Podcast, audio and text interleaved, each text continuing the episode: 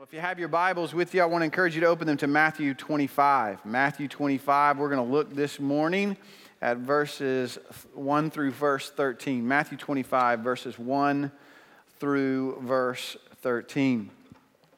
You'll remember the context here in Matthew 25 is that Jesus has been uh, teaching the disciples concerning his second coming. In fact, really everything that he's doing in 24 and 25 is in response to these two questions that the disciples ask uh, When will these things occur, and what will be the sign of your coming? So, when will these things occur, and what will be uh, the signs. And really, Jesus has given them a lot of information, but two very clear uh, and simple truths and principles that He's given them is that you can be certain, number one, that I am coming back. That's what He's driven home throughout this. I am coming back. In fact, it's more certain than the sun rising tomorrow. The, the grass withers, the flowers fade, but the word of the Lord endures forever. And what is his word that he's been teaching them in this passage? I'm coming back. So he is coming back. But the second thing that he's made abundantly clear to them is that no one knows the day or the hour. Uh, the angels don't know, the Son doesn't know, only the Father alone. So I am coming back, but you don't know the day or the hour. And the result of that is this message that, in light of the fact that you know He's coming back, but you don't know when, always be prepared. In fact, that's what we're going to see. And uh, we saw it already in the latter portion of chapter 24. We see it throughout 25. Always be prepared. He gives us five illustrations. We saw three of them last week with Noah and the thief and the faithful servant. This morning, the parable of the ten bridesmaids. Next week, the parable of the talents. But all of these parables, all of these illustrations drive home one point always be prepared. If Jesus tells us to do something five times, we need to take note of that. Amen. Always be prepared. That's the message that we see running throughout each of these. We come this morning this parable of the 10 virgins or 10 bridesmaids. And you, you, may have asked yourself, you read through this, what in the world's going on here? What is it with these bridesmaids? In fact, the bride's not even mentioned. What's the uh, bridesmaids? What's the deal here? Well, I think in order to understand this parable, you've got to understand something of an ancient uh, Jewish wedding. And I want to make a little disclaimer on the front end. I don't claim to be an expert on ancient Jewish weddings. Um, and what I found out this week is that there's a lot of people who think they're uh, uh, experts on ancient Jewish weddings, but none of them really agree. And so, um, uh, but while they don't agree on a lot of the details, they do agree on the main things. So, so let me just give you some of those that I think will help you better understand this parable. Uh, number one, with an ancient Jewish wedding, you'd have a father who would ar- uh, arrange a wedding for his son. He would pick a bride, he would choose a bride for his son. And uh, the longer I'm a dad, the more I think, boy, that sounds like a pretty good system.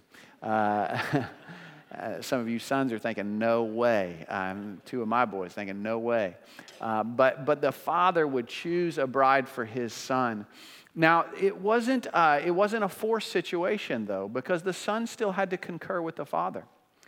And that bride, not just the son, but the bride would have to concur with this situation, and her family would have to concur. In fact, a really good picture of this is in, in Genesis when Abraham sends his servant to select a bride for Isaac. And you'll remember that servant goes off and uh, he encounters uh, Rebecca and she fits the, the bill of what, what, um, what God's looking for and what God's put upon his heart. And so he goes and talks to her and her family. And uh, her family says, We need a few more days to think about this. And says, Nope, it's sorry, you got to either go or not. I'm leaving. I got to get back.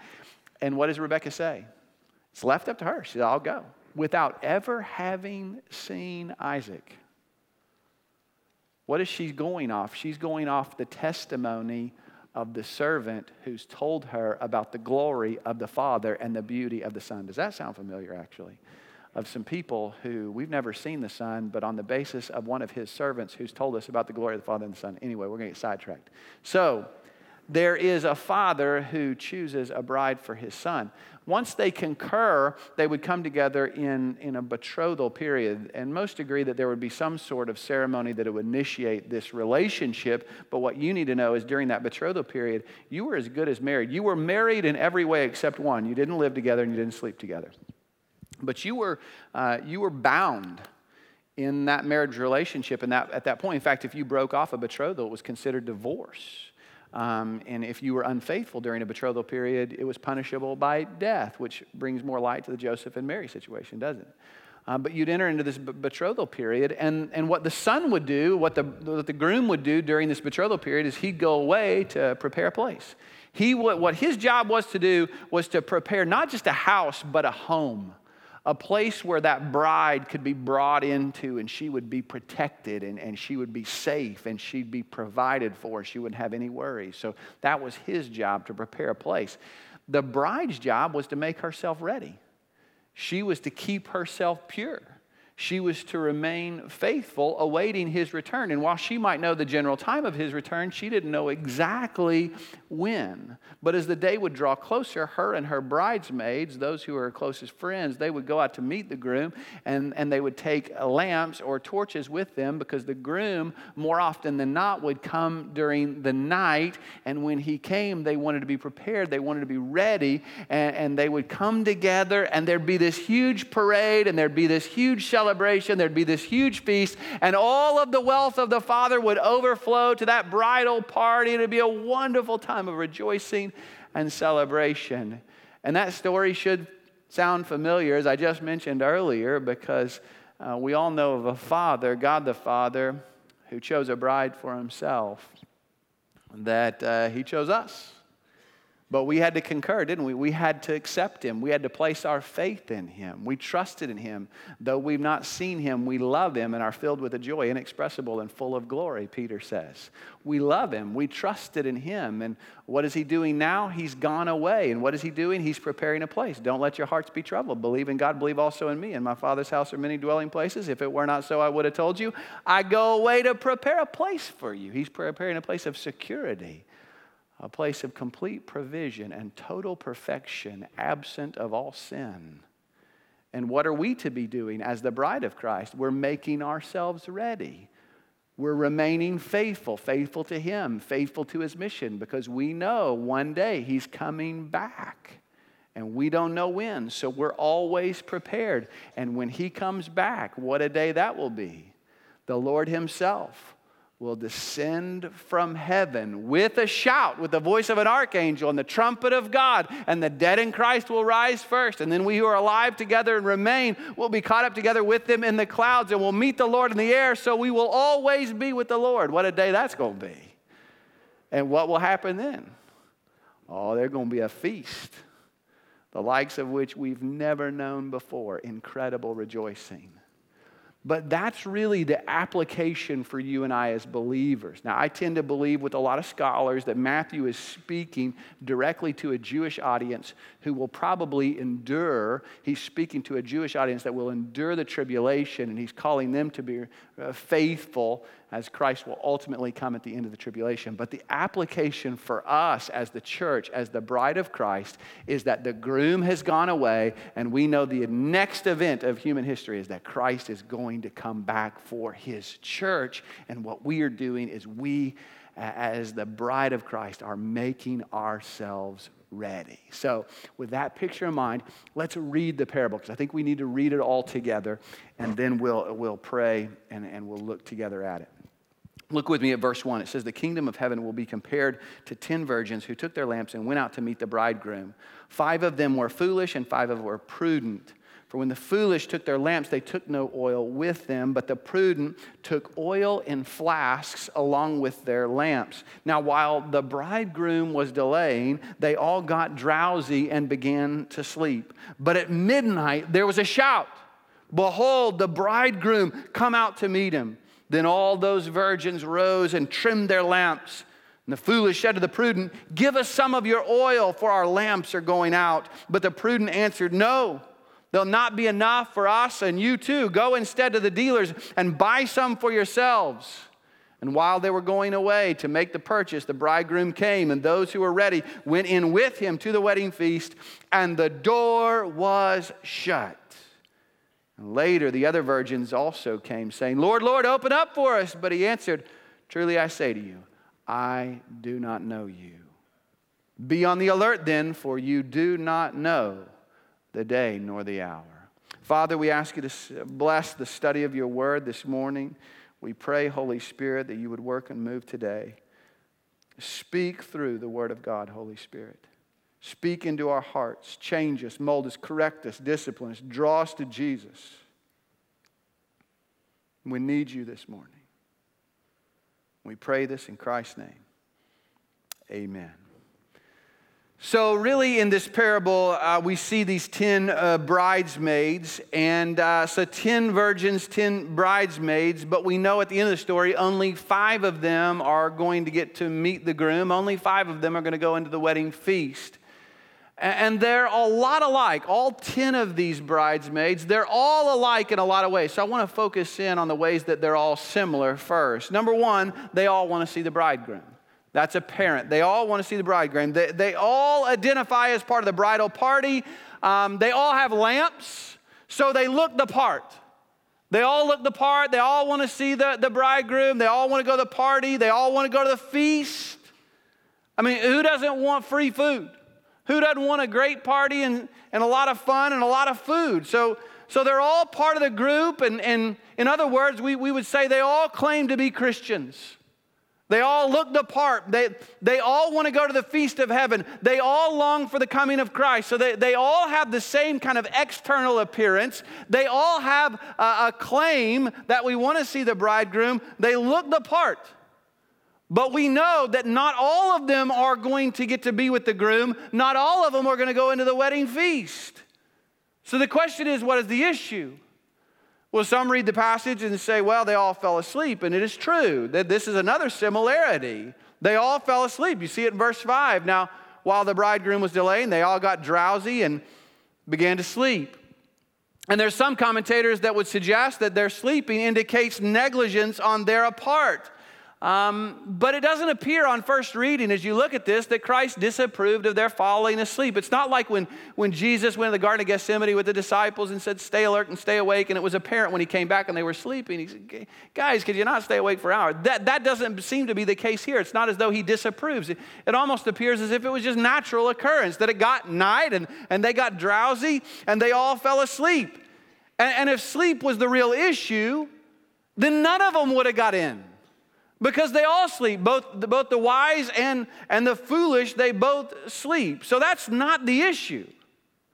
They're both, I think the picture here is that they're both just going about the natural uh, occurrences of life. Uh, I think it's similar to chapter 24, verses in 40 and 41. You remember when he says there's two men working in a field. One was taken, one was left. There's two women grinding at the mill. One was taken, one was left. The picture there is that they were all going about just their normal activities and occurrences of life, and the, the return of the groom or the return of Christ was sudden, it was unexpected. And uh, I, I want to be careful here because I don't, don't want to take this too far uh, because I think that's one of the dangers of parables that you get caught up in the details, you miss the main point. But I, I do think it's important to note here that this indicates to us that, that being prepared for Christ's return doesn't mean that we suspend all activities of our life and just start staring at the sky waiting for Christ to return. It doesn't mean that we all of a sudden all become spiritual air raid wardens. You know, we're all just sitting around hands uh, uh, on the side, just looking up at the sky. It also doesn't mean that we sit around just debating the times all the time and, and debating dates and trying to put it all on a calendar. No, being prepared doesn't mean that we neglect the normal and natural occurrences of our life. It doesn't mean that we don't plan. It doesn't mean that we still don't make plans, but it does mean that in all of our planning and all of our activities and all the normal occurrences of our life, we have a spirit of anticipation and preparation for Christ's return uh, that we're longing for his return. The scripture says when it comes to longing for Christ, it uses the word hastening Christ's return. I love that word, hastening. It's a longing, it's an anticipation. That's to be our spirit. I remember uh, when Faith and I were getting married, that week prior, listen to me, I was hastening Saturday. I couldn't wait. That clock couldn't move fast enough. But I didn't, I couldn't just sit around and do nothing. I had work to do. There were things that needed to be done, plans that needed to be made. But listen to me, know this today. In all those things I was doing in the back of my mind, what was I thinking about? Saturday's coming. That's going to be a good day. That's us. We're hastening Christ's return, but we have work to do, things to be done. It doesn't mean we suspend all activities. It's similar in, in, Psalm 27. You remember my favorite Psalms, David in Psalm 27 says, One thing I've asked the Lord, and I shall continually seek, that I may dwell in the house of the Lord all the days of my life, to behold the beauty of the Lord and meditate in his temple. David says, I want to stay in the temple all day long. It's so much fun being with God's people in God's house. I just want to stay there all the time. But could David stay in the temple all day long? No. He had to judge the people, he had to lead the people, he had to lead the military, he had work to do. But what he was saying is not, I want to, uh, I got to stay in the temple. He's saying, I want in all my activity, in everything I do, I want to have a spirit of worship. That's us. Not suspending all of our activities, but having a spirit of anticipation waiting for the Lord to return. So I already went further than I intended to, but you see the picture there. So we see a group of people, they all, they all want to go to the feast, they all look the part, they all want to be with the bridegroom. They all fall asleep. They're all going through the natural occurrences of life. And we also see here that when the groom arrives, they all woke up. When the groom arrives, they all woke up. And in that moment, when the groom finally comes, they all realize, in that moment, they realize this is serious. And in that moment, all of a sudden, they're all of them, they're all willing to do whatever it takes to go in and be with the groom and join that wedding feast. Now, as we're going to see, not all of them had the same level of preparation, not all of them had the same level of commitment. But when the groom arrived, they all understood that being with the groom is the most important thing. In fact, what do they do? They all of a sudden say, Hey, you guys over there, can I borrow some of your oil? And what do the prudent say? No, we can't give you oil. We give you oil, then we're all going to be in the dark. Not possible. And there's another little, little point here that I think is worth making. When Christ returns, you can't borrow from somebody else's faith. You're not getting in because your mama was a Christian. You're not getting in because your wife was a really strong believer. You're going to be accountable for your faith. No borrowing faith from somebody else. We're judged individually. But the greater point here is, is that when the groom arrives, they all understand hey, it's of supreme value to be with the groom, but at that point, it's too late. And I said this last week in that moment, the difference between going in with the groom and being part of the wedding party is not what you do in the moment that he returns, but what did you do in advance to prepare for his coming? Uh, it's similar to Noah and the flood uh, that Jesus used the illustration in chapter 24. When the rain started coming, like it came this morning, when that rain started coming and the flood waters started rising, listen, in that moment, everybody wanted to be on the boat. In that moment, all of a sudden, they decided, hey, this Noah guy ain't so funny anymore. He was telling the truth. And hey, now, now, now we want to get on board. Now we want to be on the ark. But at that moment, God had shut the door and it was too late. And if you read the story clearly enough, you'll see that Noah and his family got on the ark seven days in advance. They knew that God's word was true, and so we're going to prepare in advance of this judgment that's coming. And you need to know today when Christ returns, there'll be no doubt about who he is. Nobody going to be doubting the deity of Christ in that moment. When Christ returns, no one's going to doubt his deity. Nobody's going to doubt the truthfulness of his word. Nobody's going to be mocking him. Nobody's going to laugh and listen. In that moment, they're all going to realize the most supreme important thing in life right now is to be with Jesus. And scripture tells us that every knee will bow and every tongue will confess that Jesus Christ is Lord to the glory of God the Father. But only those who have bent the knee in advance will know his salvation in that moment, it will be too late. So you have two groups of people, uh, but a lot of similarities. All, all of them identify as a part of the bridal party. They all look the part, they all have a claim, they all have an appearance, they all want to go to heaven.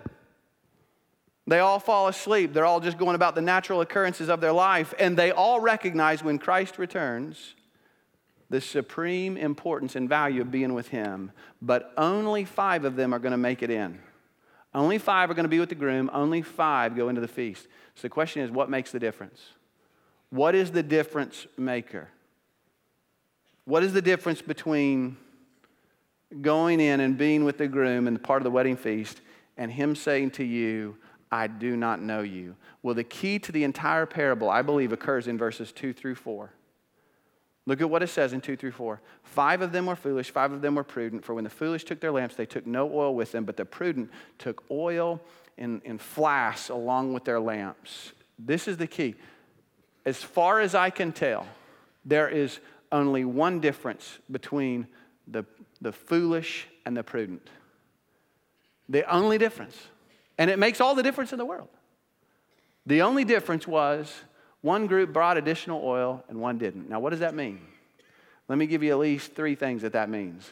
Number one, it means that there was a seriousness to their commitment. There was a seriousness to their commitment. This five, the, the, the, five that got in, the five that brought additional oil, they had put another level of thought into, ta- into what it's going to take to meet that groom and be part of the party. party. It, was a, it was a serious commitment that we're going to do whatever it takes in advance to ensure that we don't miss out on that moment. In other words, this was not a flippant decision, this was not a spur of the moment decision. It was a serious commitment. Not only was it serious, it was a supreme commitment, and it was demonstrated by the decisions that they made in preparation for his coming. And there's an important lesson for us here.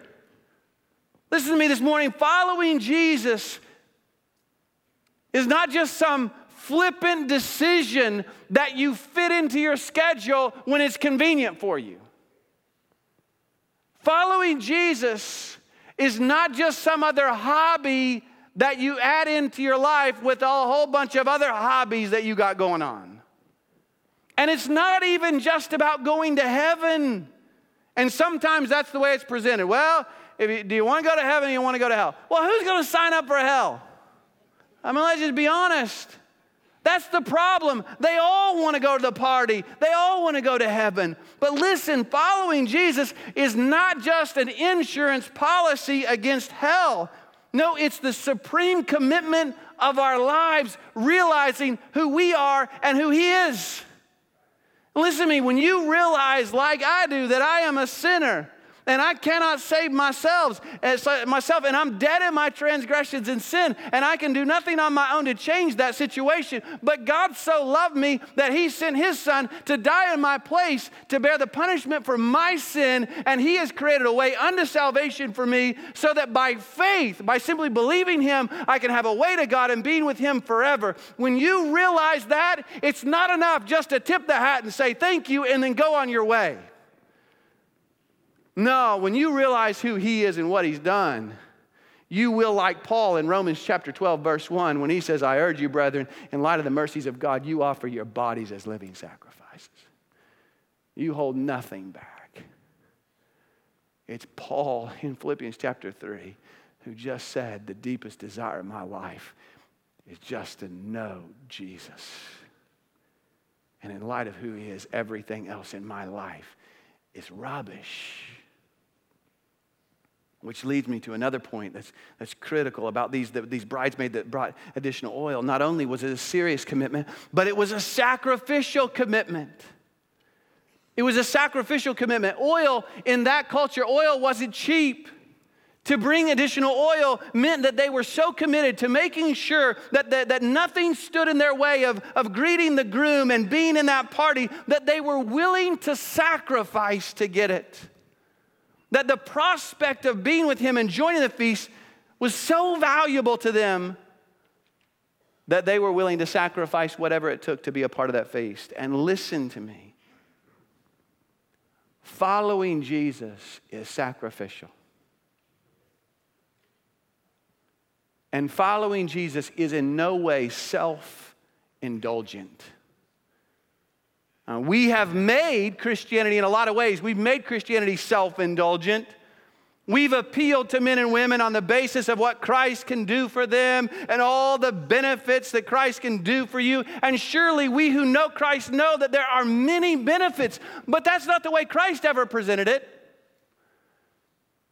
Drives me crazy. So many pastors out there, their sermon series are just self helps. It's, it's, it's five ways to get a date by Friday, six ways to get a better job it's all just about trying to get Jesus to work your side of the street.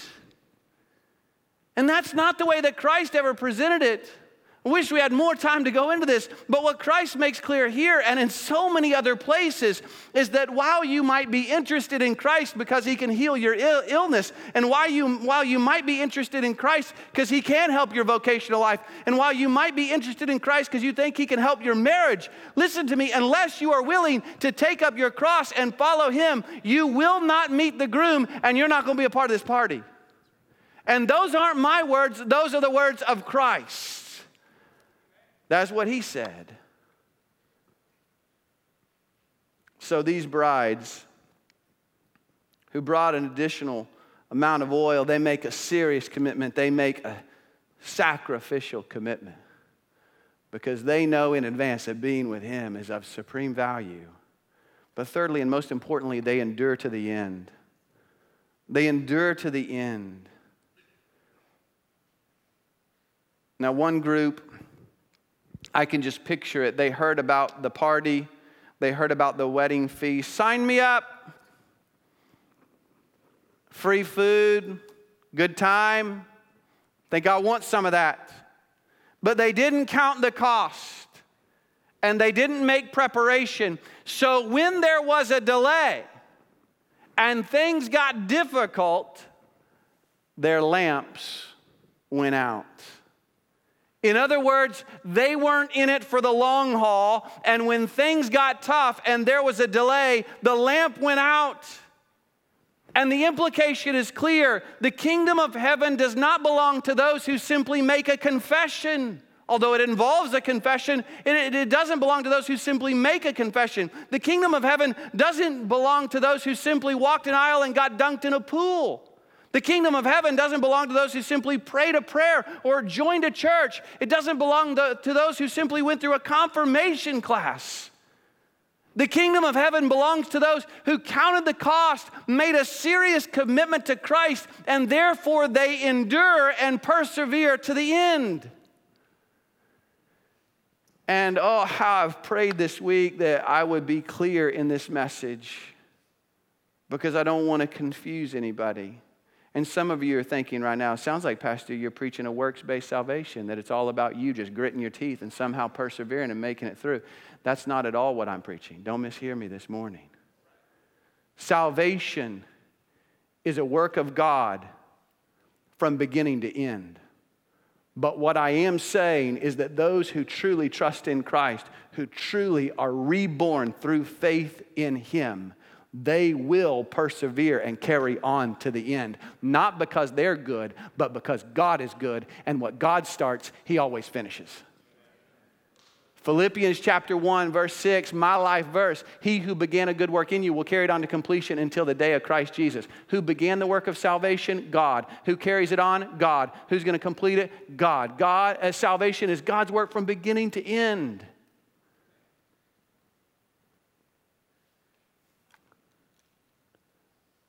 So I'm not saying this is a works based salvation. But what I am saying is that if you truly trust in Christ, if you truly know Him and you've been born again by the Spirit of God, He will carry you on. You will endure, you will persevere, which brings us, which really gives us the primary indicator of whether or not I truly know Him the true indicator of whether or not I'll truly be with him when he returns is not what I did 10 years ago. But am I currently today walking in faithfulness and persevering with Him? So many people, they're, they're relying upon a prayer that they prayed years ago that made no real difference in their life. They're relying upon a baptism they can't even remember and has made no real impact on them. And what Christ is indicating in Scripture makes clear is that assurance of salvation is indicated in our faithfulness to Him today. I'm not saying that your faithfulness achieves salvation, but I am telling you your faithfulness is an indicator that you truly know Him and He is yours and you are His. Doesn't mean that we're perfect. It doesn't mean that occasionally we don't get off the path, but when we do, what happens? There's something called the conviction of the Holy Spirit, and God rebukes us and disciplines us, and He pulls us back really quick, doesn't He? Some people ask, well, how far can you drift away and still be a Christian? Folks, that is the wrong question to be asking. It'd be like me saying to my wife, How far can I go and still be faithful to you? Folks, if I love my wife, I don't even want to get close. I don't even want to do anything that would give the appearance of unfaithfulness. That should be our heart towards Christ. You know, um, I, have been, I just finished a book and I, I, would recommend it to you. It's a book called The Insanity of God by Nik Ripken. If you've not read it, you need to read it. It will change your life, it'll change your perspective on the church for sure. In this book, he tells these amazing stories of the persecuted church. He was a missionary. He interviewed a lot of pastors and Christians around the world. And in one part of this book, he's interviewing uh, pastors of house churches in China uh, under intense persecution. And there he's setting up interviews with these pastors. And one of the young house church pastors, he signs up, he makes an appointment for an interview. He puts his name on the list, I want to be interviewed. And some of the older church pastors, they grab Nik and they pull him to the side and said, Hey, that guy that just signed up, he shows a lot of promise and, and we like him, but we don't trust anything he says yet because he's not been to prison. You hear that? They're saying he, he's made a claim, looks the part, like the guy, but we're not sure if he's one of us because he's not yet faced any real difficulty. And implied in that statement's what? Sooner or later, he's going to go to prison if he's one of us. If he really knows Jesus, he ain't going to get away from it. And then we're going to find out. Time will tell. See, faithfulness and continued endurance is the indicator that I truly know Jesus. I see so many people that come to faith in Christ, and I'll have people ask me, Do you think they made a genuine commitment? You know what I always say? Give it time. It's the continued endurance that gives us the assurance that we truly are His. So maybe you're here this morning, or you're listening online, or, or you're listening on the radio, or you're watching the live stream and if I asked you, a, uh, asked you today, are you a Christian? You would say, yeah, I'm a Christian. But you're currently living in immorality. You're living in sin. You are unrepentant. Your lamp has gone out because you failed to count the cost. And I cannot be certain as to your salvation. That's be between you and God. But what I can tell you is that Scripture gives you no assurance of salvation. The New Testament knows nothing of a professing Christian who is not displaying the qualities of Christ in continued obedience and faithfulness. And boy, as I prayed about this message this week, it sounds harsh. I don't know about you, but as I read this parable, it was it's hard to hear because you think these, these, these bridesmaids, they just want to go back in the city and get some more oil. You're thinking, what's the deal? Why can't he just wait a little bit? I mean, what's a, what's a, what's a couple of hours? Boy, when that door is shut, I don't know you. It, and listen, there are a lot of people out there that think, well, one day I'm going to stand before God, but man, He's a gracious, loving God. I'm going to do whatever I want to do. And I think I'll skate in. I mean, goodness, He loves us. And I know, listen, God is, God is loving and He is gracious, but He's also just. And He is holy and He can't overlook sin. And it's not as though He hadn't warned us. That's the whole point. Christ here is warning us. That's why he says it five times. Because he knows a, a grammar teacher would have counted off for redundancy, said it's too redundant. But Jesus knows you guys got to hear it five times. And he uses harsh language. I said this a few weeks ago, but if, a, if, a, if your little son or daughter is running out into a busy street, your, your, your, your granddaughter, grandson, there's a busy street and they're running right in that street, do you stop and say, uh, Grandson, I don't want to bother you or hurt your feelings, but if you could please come back over this way? No, what do you do? You say, Get out of the street! And you don't care if they, you hurt their feelings or not. Why? Because you know that path leads to destruction. And Jesus is speaking to all of us today, shaking us up with the truth of His word, confronting us with the truth, and saying, Listen, one day I'm coming back. See, that's the thing. Either Christ is going to come back or you're going to die. And in that moment, the door is shut. There is finality to that. There's no second chances. There's no mulligans. There's no do over, no reincarnation, no purgatory. In that moment, the door is shut. That's it. You can't go back. And so the question is are you prepared today? It's been appointed unto man once to die and then the judgment.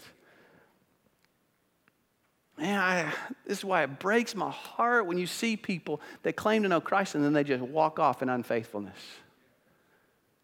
And you know the thought that goes through my mind? Do you not fear God? You're going to stand before Him, and all those things that are hidden are going to be revealed. No hiding from God. You ever been driving down the road and you see those flashing lights in the rearview mirror? Not that it's ever occurred to me, but um, maybe some of y'all sinners have had it happen to you. But what happens when those lights, you see those lights in the rearview mirror, the heart, boom, boom, boom. You're like, oh no, I'm in trouble, and I've done it now. Listen, if that's the way we feel when some lights start flashing in our rearview mirror, what do you think you're going to feel when the Son of Man descends from the clouds and you stand before him? No second chances. That's why he says to all of us, why would you, why would you take a chance?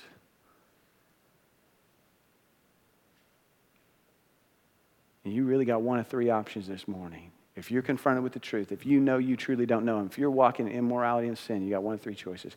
You can correct it, you can fake it. That's what a lot of people do. Just put on a mask. That's why Jesus hates hypocrisy.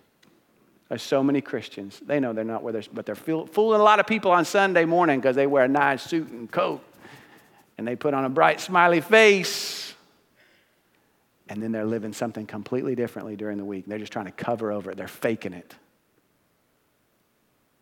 A lot of people, they just chuck it. They know what they should do, but they don't really care. They're going to do whatever they want to do. If you're being confronted with the reality of who you are and who Christ is today, I'm challenging you. Don't you dare walk away and be a forgetful hearer, be an obedient doer. You change it today. You can. And Christ is not there waiting to discipline you and beat you down. You know what he's doing, like the father and the prodigal son? He's standing with arms wide open. You have nothing to gain but forgiveness. You have nothing to gain today but freedom. Why would you put that off? Are you ready? Let's pray together. Father, we thank you for your word that's so plain, so clear.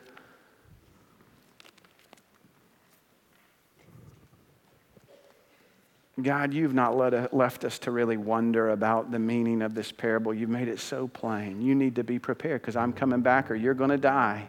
And God, I pray that if there's anybody here, they've been trusting in a church membership, they've been trusting in their good works, they've been trusting in a prayer they prayed years ago or some other religious act.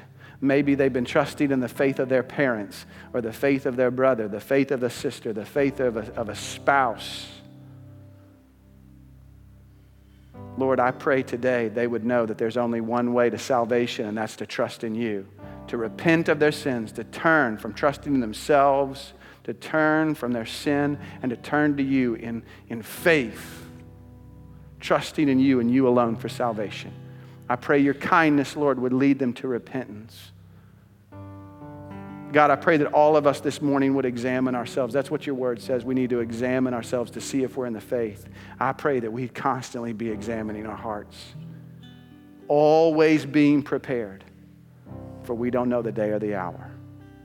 We pray this all in Christ's name. Amen. I want to invite you to stand with me as we give you an opportunity to respond in whatever way God might be leading on your heart. Maybe you have questions about salvation, how you can know Jesus Christ as your personal Lord and Savior. We'll have pastors here at the front. Maybe you just want to pray.